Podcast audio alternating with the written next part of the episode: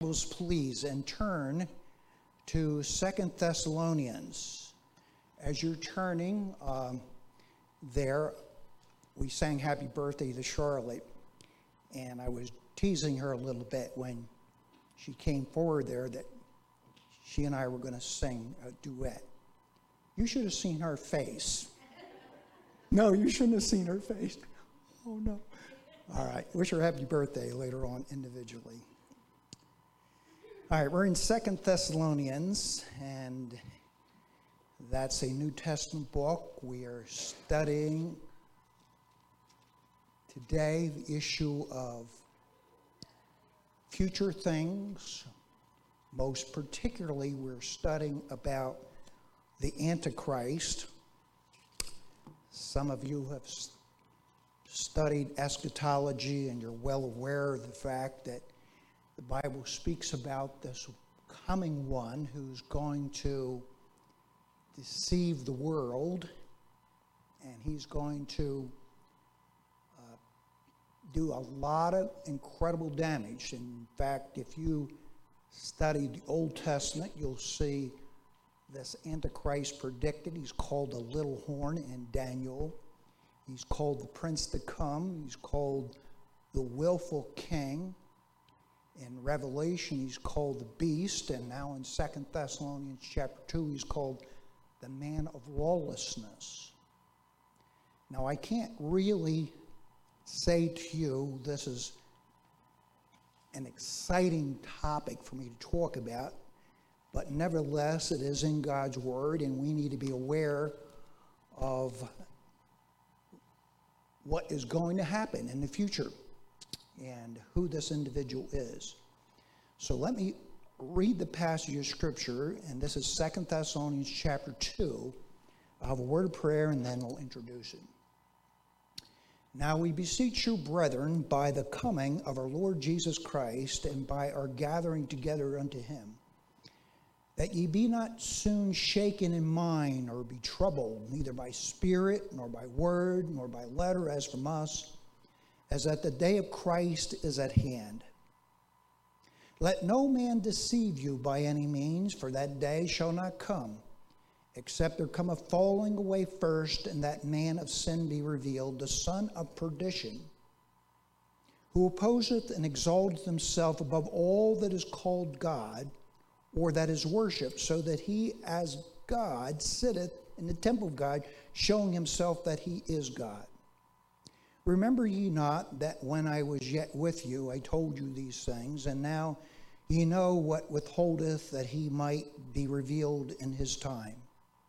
For the mystery of iniquity doth already work, only he who now letteth will let until he be taken out of the way.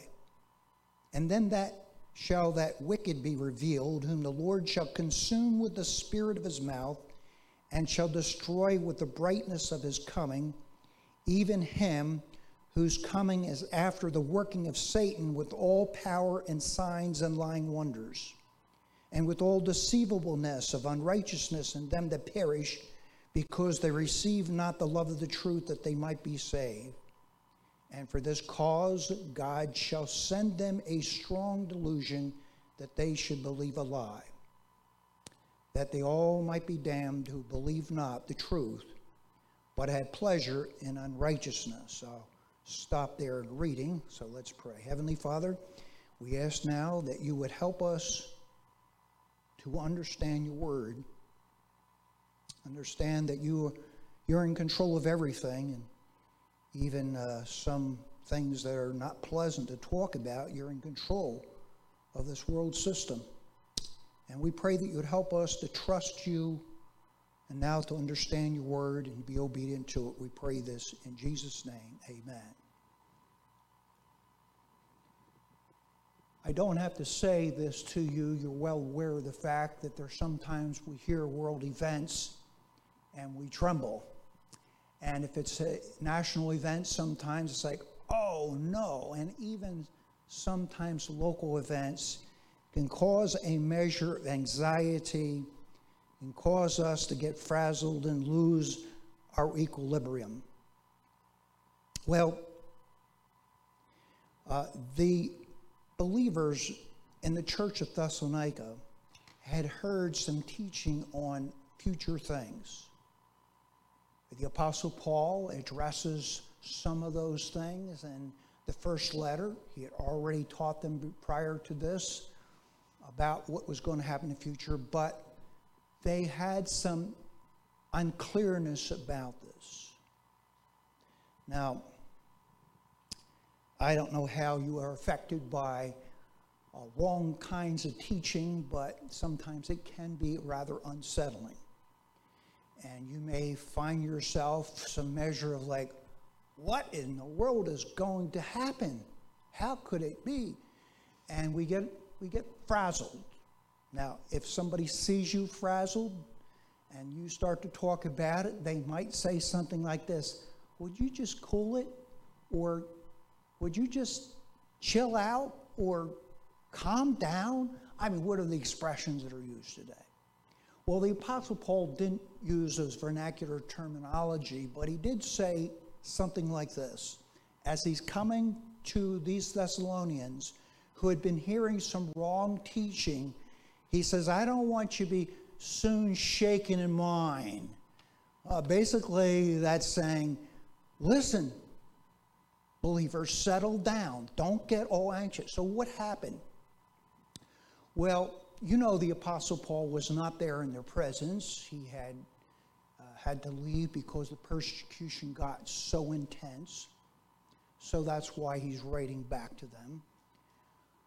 But some individuals, we don't have it spelled out who, had come along and started teaching some false teaching about the future things and what was going to occur. And he tells them, now listen, if somebody comes to you with some kind of word, maybe a spoken word, or they come to you with some epistle or some letter, as if it has come from us, in essence, he says, don't believe it. Because it was false teaching that was disseminating abroad among the church, among the believers, and causing them to be somewhat upset. So he wants their minds to be settled. And part of the settlement, in order for them to be settled, he needs to give some instruction about what's occurring. You see, the time would be coming, and certainly we still know that it will be coming, when God is going to judge this world for the rejection of him. Now, the Old Testament prophets describe this period as the day of the Lord. You may see this, the day of Christ here. But this is this beginning of the period is commonly referred to as the tribulation period. And it actually is not just a one day, 24 hour day, which we typically think that word is, but it's an extensive period of time beginning in the tribulation where God's going to bring severe judgment upon the world. He's going to bring tremendous judgment even upon the nation of Israel.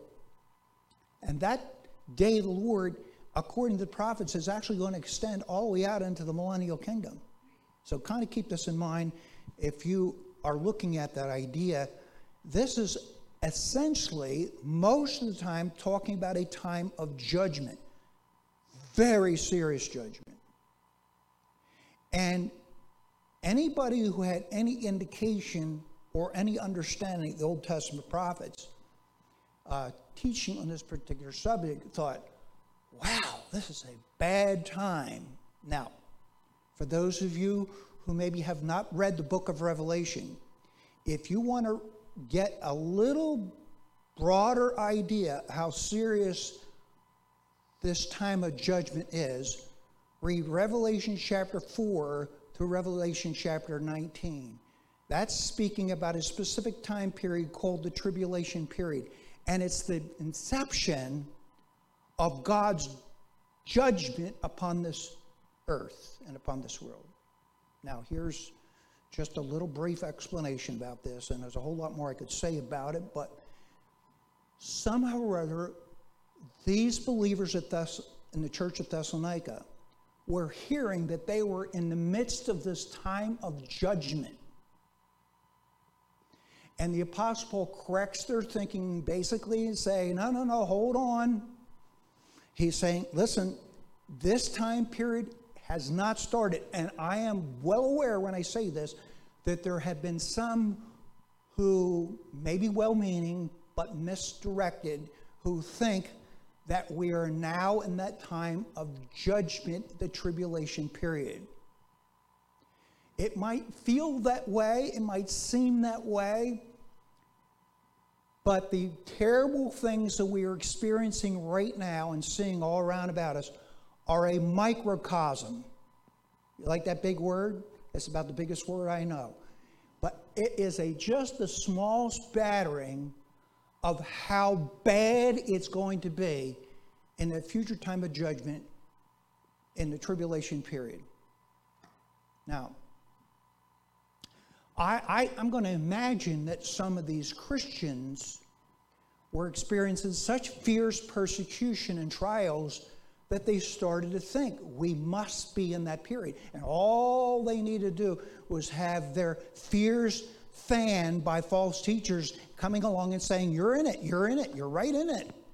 And so the Apostle Paul has to alleviate the fears and say, No, no, you're not in it it's going to be a whole lot bigger. And then what he does is he centers his attention primarily upon this person, which we call the Antichrist, and explains that he is going to be coming and he is going to work havoc in this world.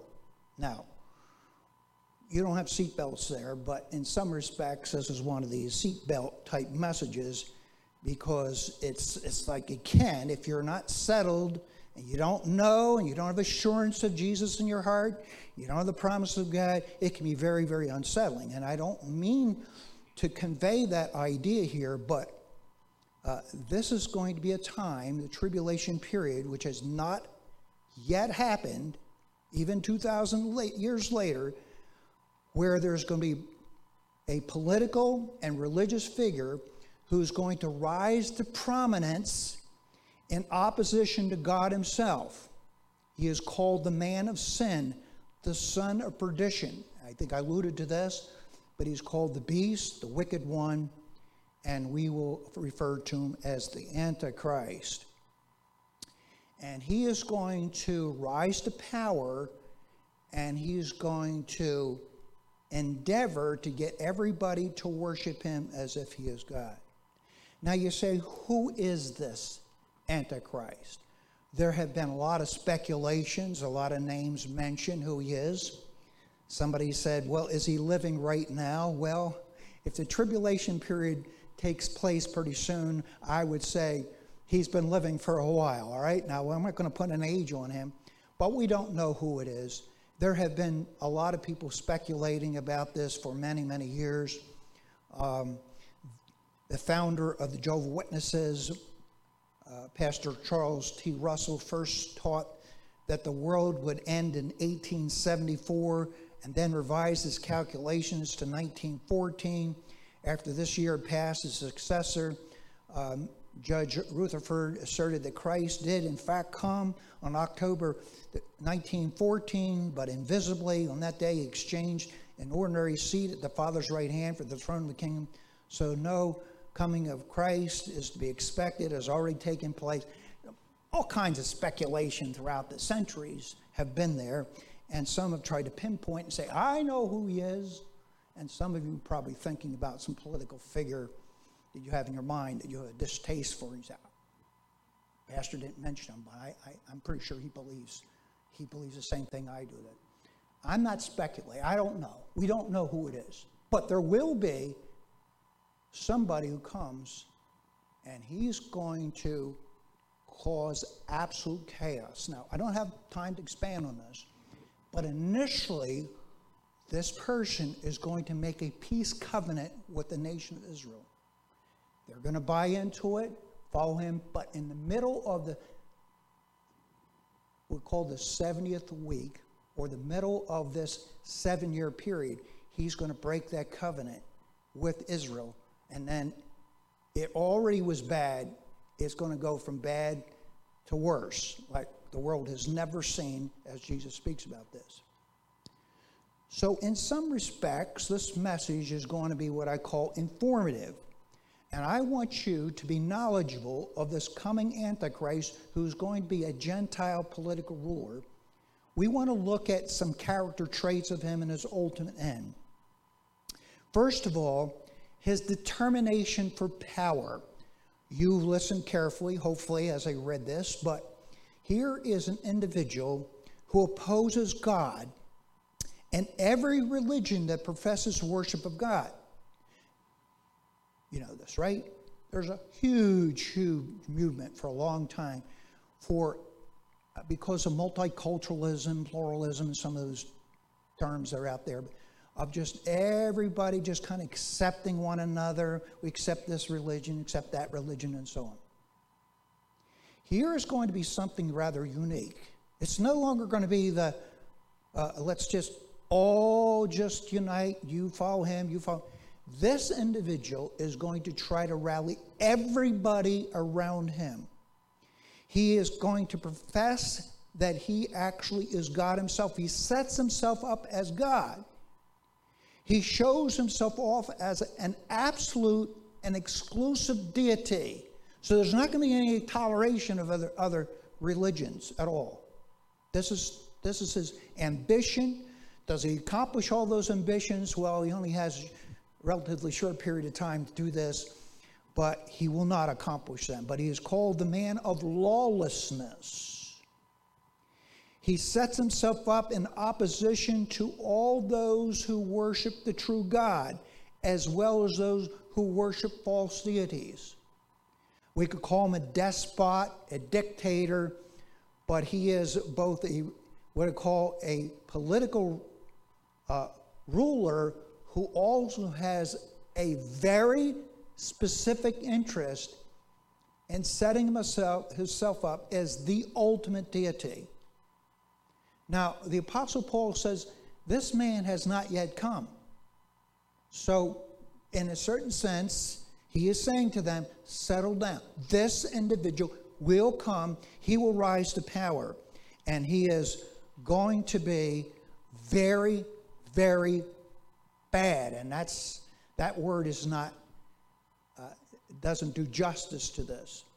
But there's another characteristic that is associated with him, and that is his widespread deceit.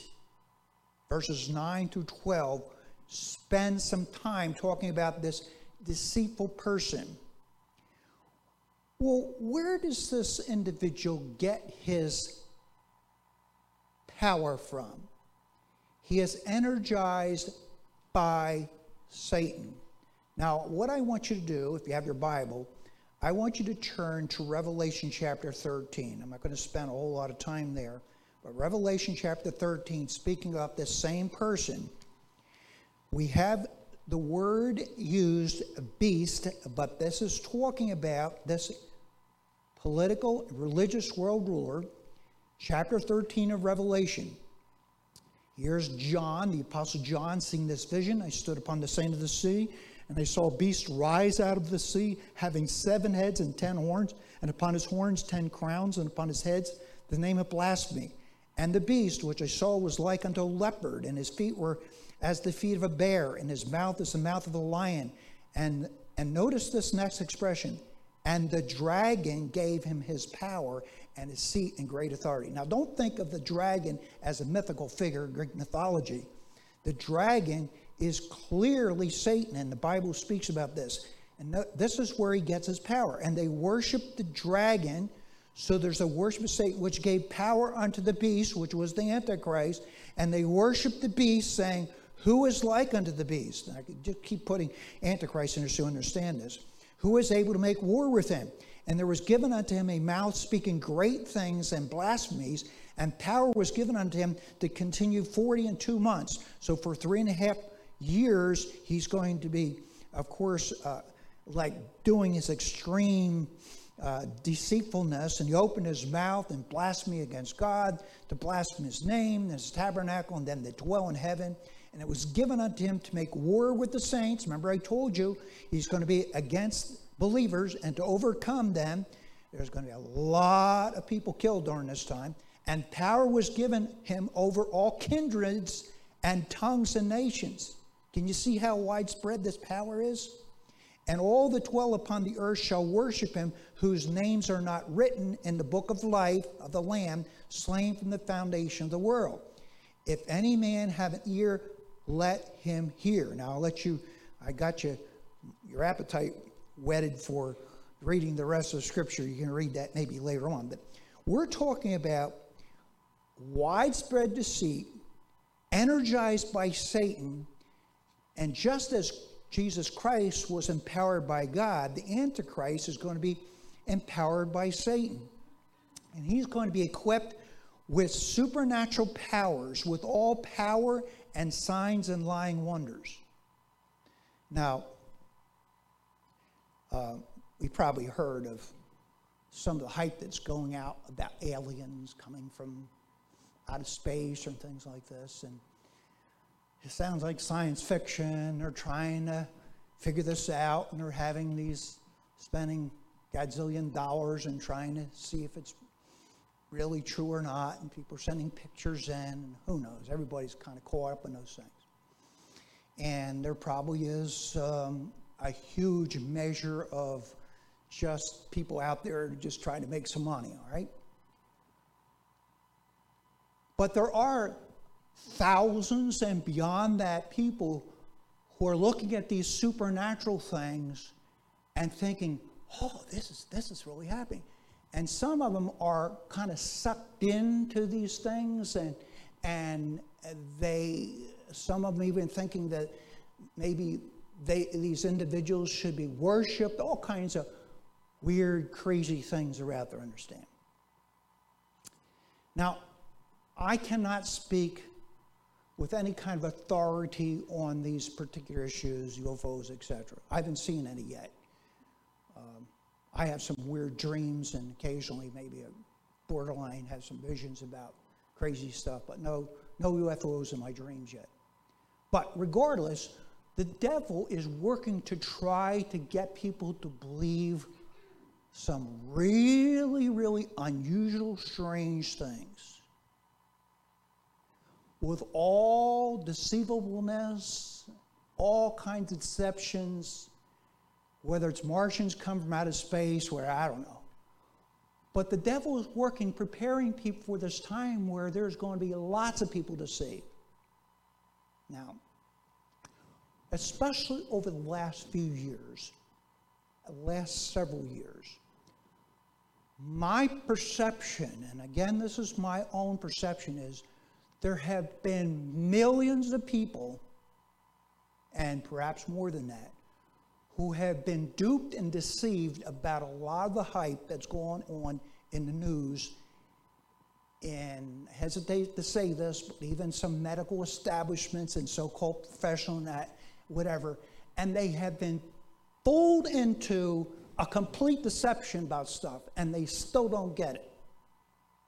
Now, some of you know what I'm talking about. You could read between the lines, whatever. I have read an incredible amount of history on what happened during World War II under Nazism. And under Nazism, there was a theory that was pushed very heavily. If you tell a lie loud enough and long enough, the masses are going to believe it. All you have to do is say it loud enough and long enough and drive fear into people, and they're going to believe it. Now, without going off on tangents here, I just want you to know this. I can say that if things happen like they did over this last several years, I'm not putting the blame one person or the other, then it doesn't seem out of the ordinary when this Antichrist comes, who is empowered by Satan, who can do all kinds of lying wonders. The masses will again be deluded.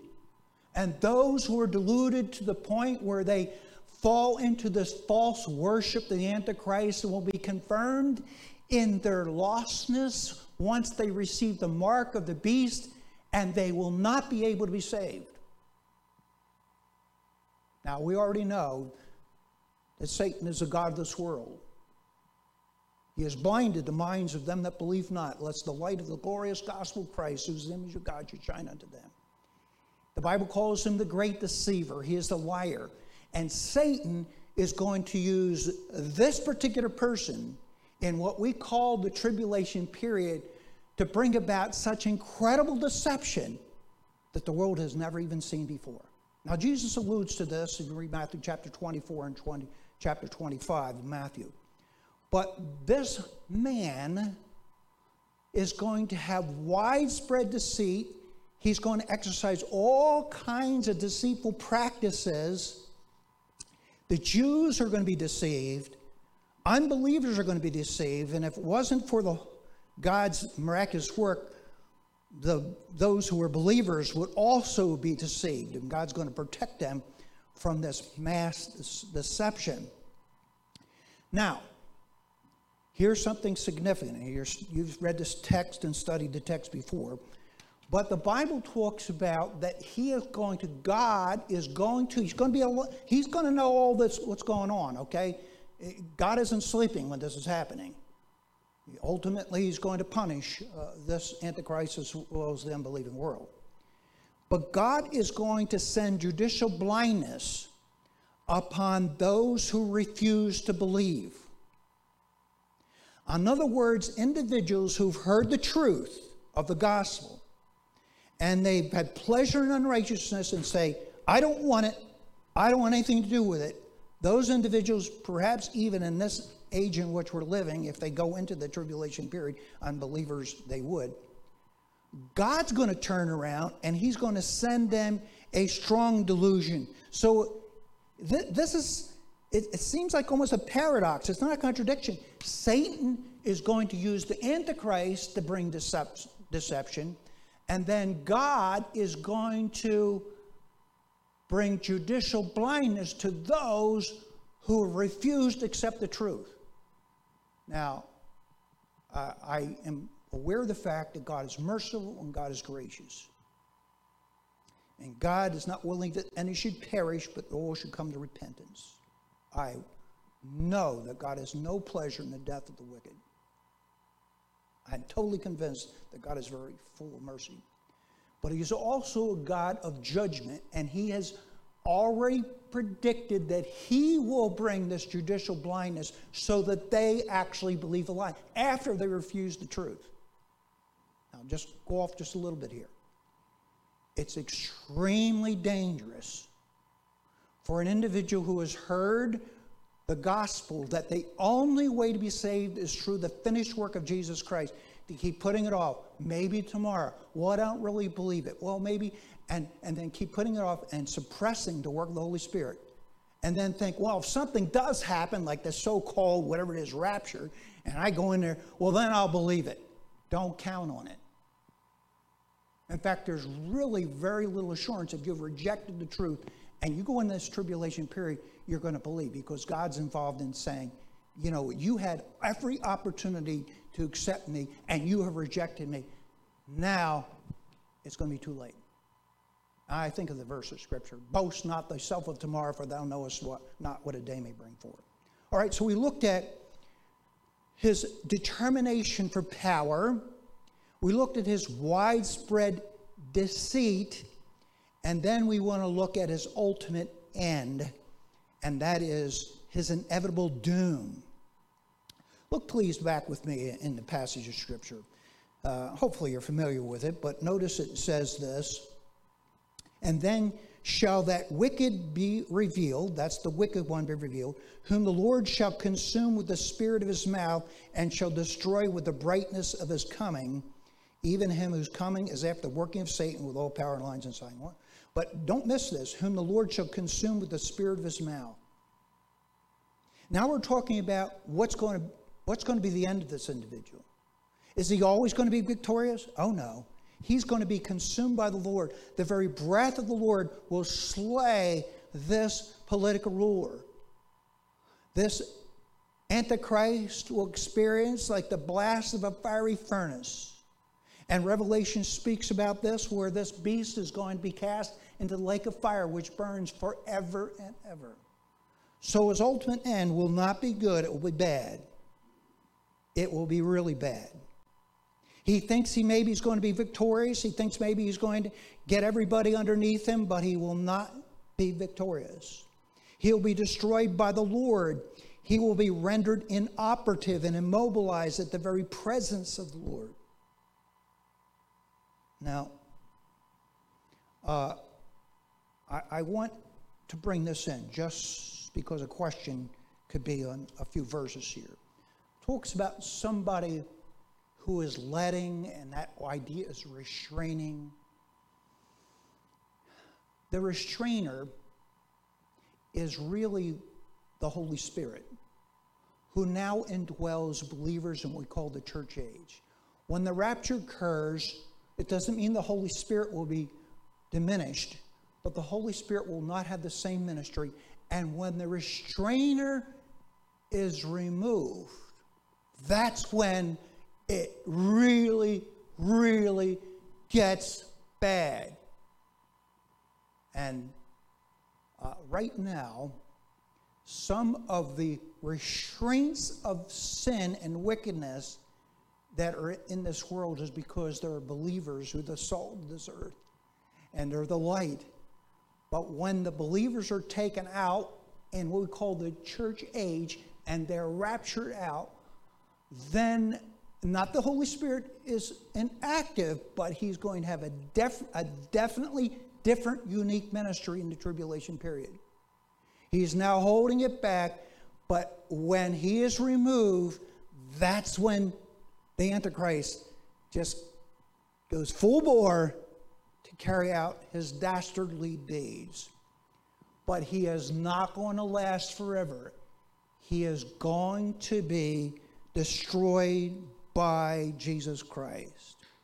Now, I ask a question as we think about this future time that the Thessalonians were a little bit fearful about, and he's trying to settle their minds.